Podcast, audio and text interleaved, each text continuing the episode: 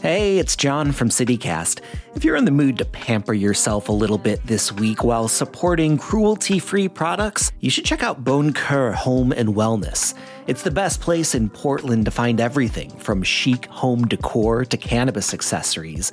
They've got a curated collection of vegan and cruelty free home goods and wellness products because their name is French for kind heart, after all.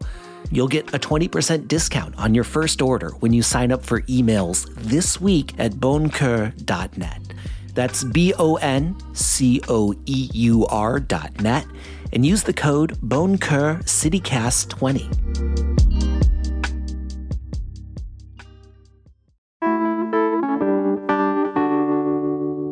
Now for the next installment of our summer entertainment guide, where we help you make the most of this short, sweet season that is upon us.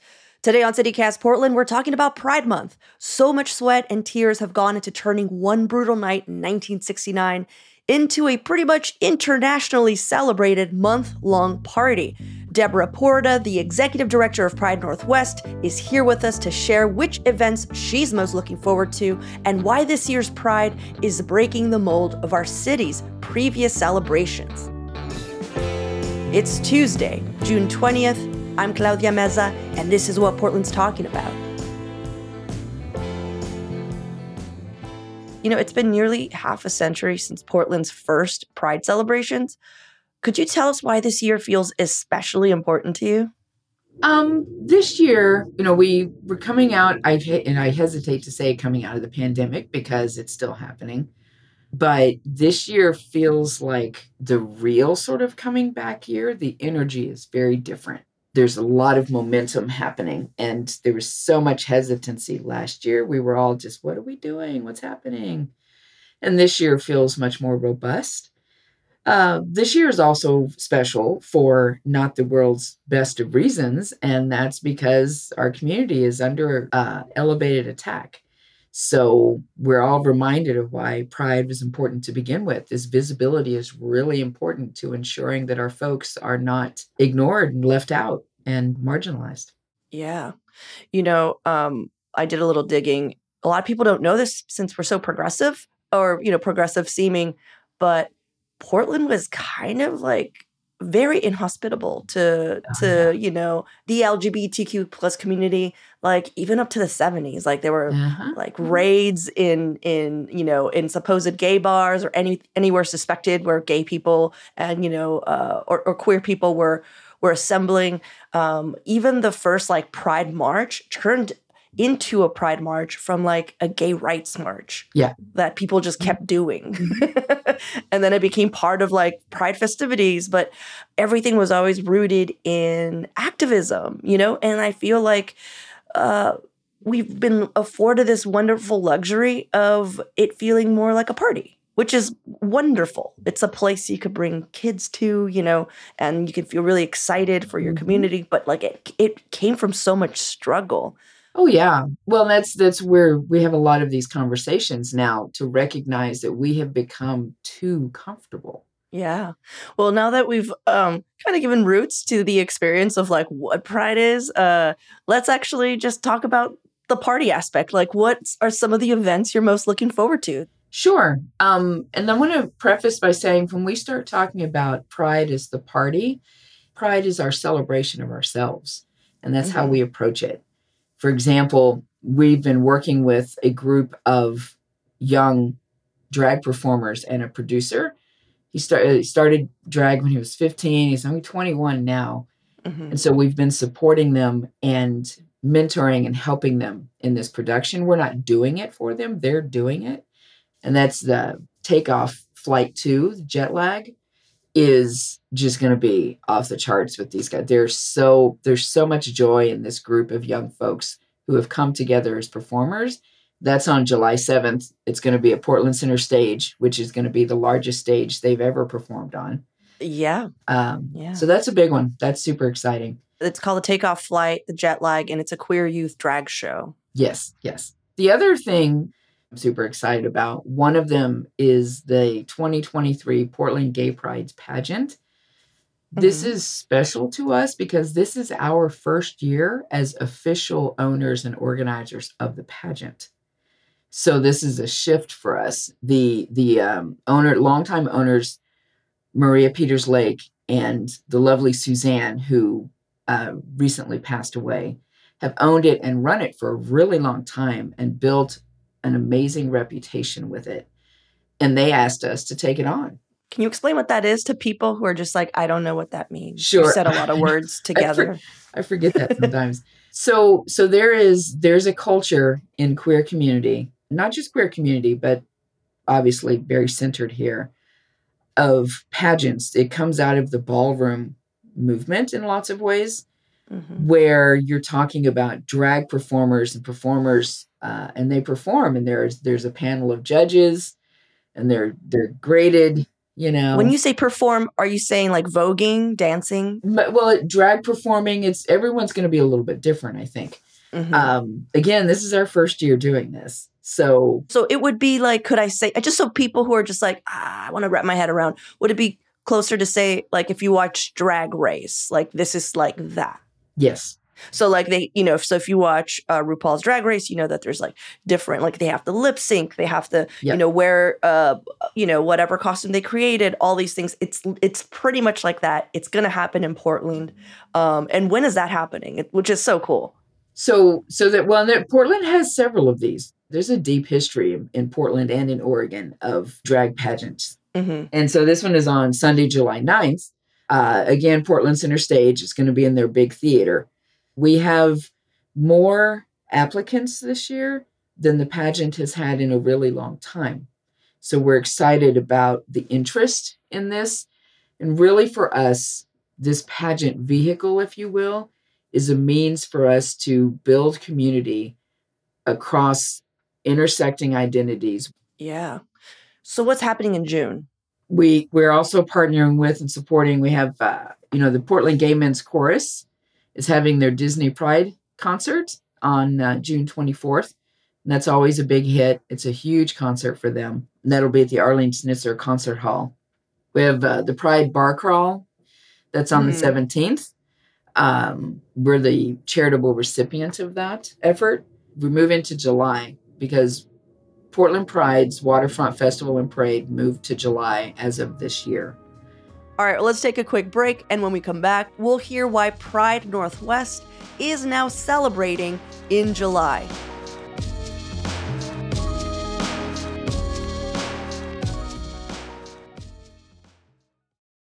So it's National Pride Month in June, but we're celebrating in July in Portland, is what I'm hearing. Yep one of the big ticket items is like the Portland Pride Parade, um, and it was moved to July 16th this year. So, what led to this decision? Sure. So, June will always be Pride Month. Mm-hmm. And for our purposes, we're going to celebrate for two months. Uh, and that's a big story all by itself. So, this is something that Pride Northwest has wanted to do for a long time. Um, Portland is a really busy event city. And so we just, we were stuck really. And when we fell in June, we also fell almost always, but not always, at the same time as Juneteenth, the Delta Park powwow, um, Father's Day. Father's Day is important to a lot of people. And it really all would depend on when Memorial Day fell. So our dates would fluctuate. But most of the time, we would fall at the same weekend that all of those events were happening. No matter how much back end work we've done over the years to build relationships with um, you know our two spirit community our black community and across our, our intersecting identities we're all busy the busiest we're going to be all at the same time. We literally don't have time to talk to each other. We don't have time to wow. support each other's events. We have community members for better for worse intentional or not being made to feel like they have to choose which part of their identities to celebrate. And it just didn't allow for the kind of community building that could actually happen across our identities. So that's the big one. The other part is, you know, the city of Portland considers Waterfront Park to be an accessible park. And it is until events start happening on it. So by the time Pride comes, those grounds are literally just torn up. You know, after the Rose Festival, you're talking multi ton equipment, trucks, everything. The grounds are rough. You put a little rain in there and it's a mud pit, which is what it was last year. Ooh. So it literally becomes inaccessible for a large number of our community members. And being a city park, you can't do anything on the grounds. You can't add things. You can't, we can't even lay down straw, for example. We can't fill in temporary put temporary fillers in potholes. Any of the things that we could do to make the ground better, we can't do. We couldn't even lay down pathways because those are not safe in the mud. You know, this is our first year moving to July, and so there's just a lot of moving parts. But over time, I, I really think what we're going to build is basically a full summer of pride. Yeah, that's amazing. I heard that, something about the Ankeny Alley Festival. Could you tell me about that a little bit? Sure. So, Ankeny Alley one of the things that's happened coming, this is what I meant earlier about the energy behind Pride this year. In 2022, mm-hmm. we expanded our footprint on the waterfront. We added a whole other section of the waterfront for the first time in 20 years. This year, we have it again, and we are completely sold out in terms of exhibitor spaces. We've outgrown the waterfront very quickly. And one of the things that we're looking at and have been looking at is how do we expand pride across downtown? There's, there are other cities who have amazing models of doing that. And I think that that could be very successful here in Portland. You know, there's a lot of effort happening to bring people back downtown, to revitalize the areas, all of these things. And one of those efforts is a series of, you know, think street fair style block party being organized by small businesses, larger businesses, the city, other folks to to basically bring people downtown and have reasons to be in downtown. And that is the the folks Ankeny Alley is where a lot of that is happening in downtown. And so we ended up in a conversation about collaborating, about partnering to kind of pilot what it would look like to spread the pride experience away from the waterfront as well. I think that's a really great idea because our downtown really does need uh, more people walking around. Uh, yep. That's what creates a safe environment. It's been proven. And I feel like because uh, of office workers not needing to go back and all of the things compounding, our downtown feels a little bit more desolate. Oh, yeah. So this is going to be great. For two months, there's going to be some activities down there, hopefully.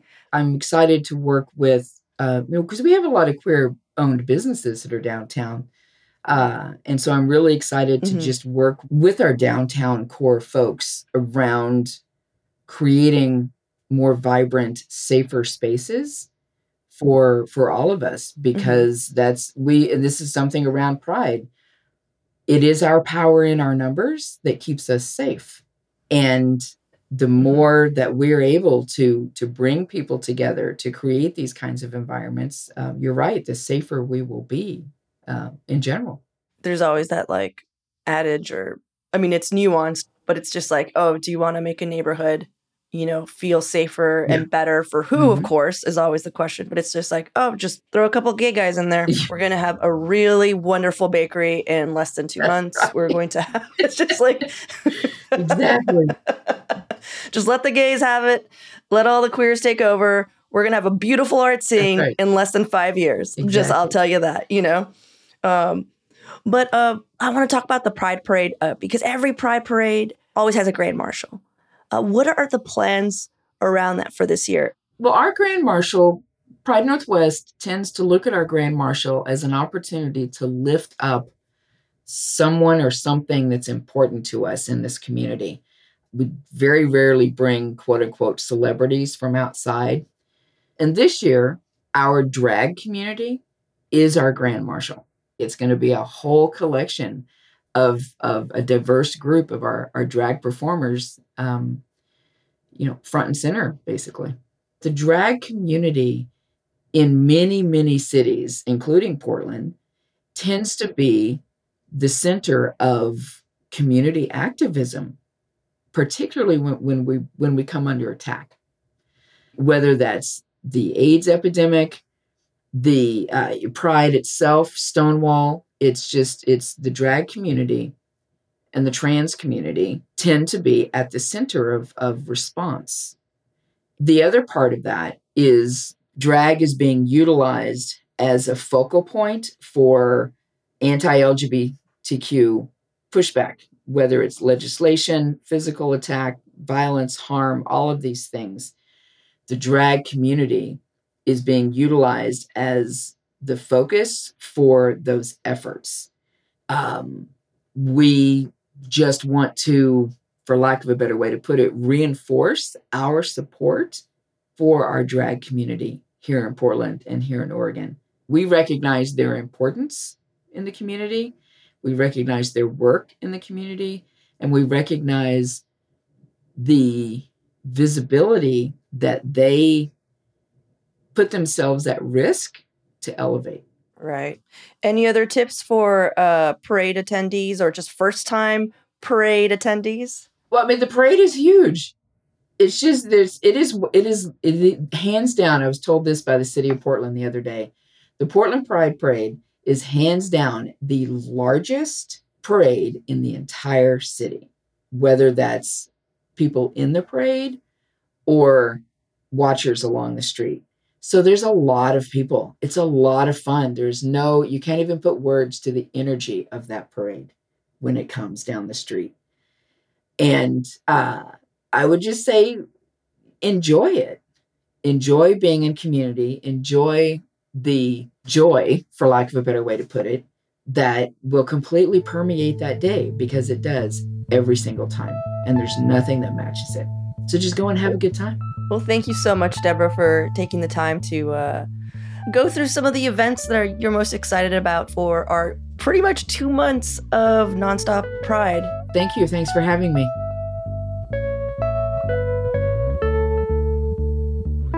Before we get into the news, I wanted to mention a correction we have from a recent episode where we were talking about a proposed passenger ferry service on the Willamette River. Our guest unintentionally misspoke concerning the cost of bringing new electric buses to Portland. They actually tend to go for about a million dollars, which is a lot less than the 5 million that the brand new passenger ferry would cost. Thanks to our listener Mike who caught the flub. We appreciate your careful listening.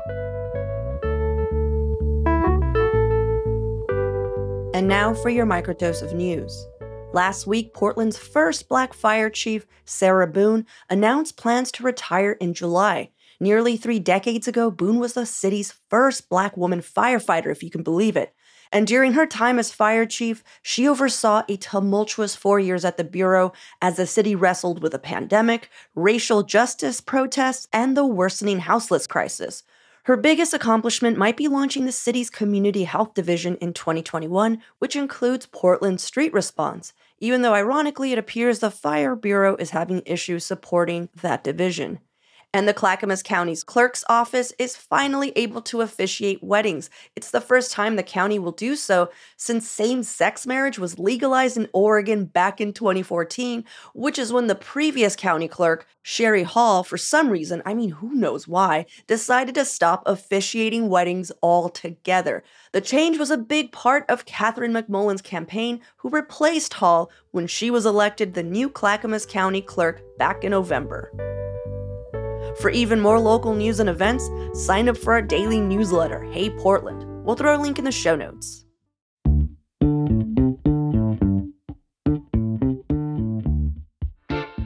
That's all for today here on CityCast Portland. If you enjoyed the show, why not tell a friend, rate, or leave us just an amazing review? We'll be back tomorrow morning with more from around the city. Until then, see you at Slim's.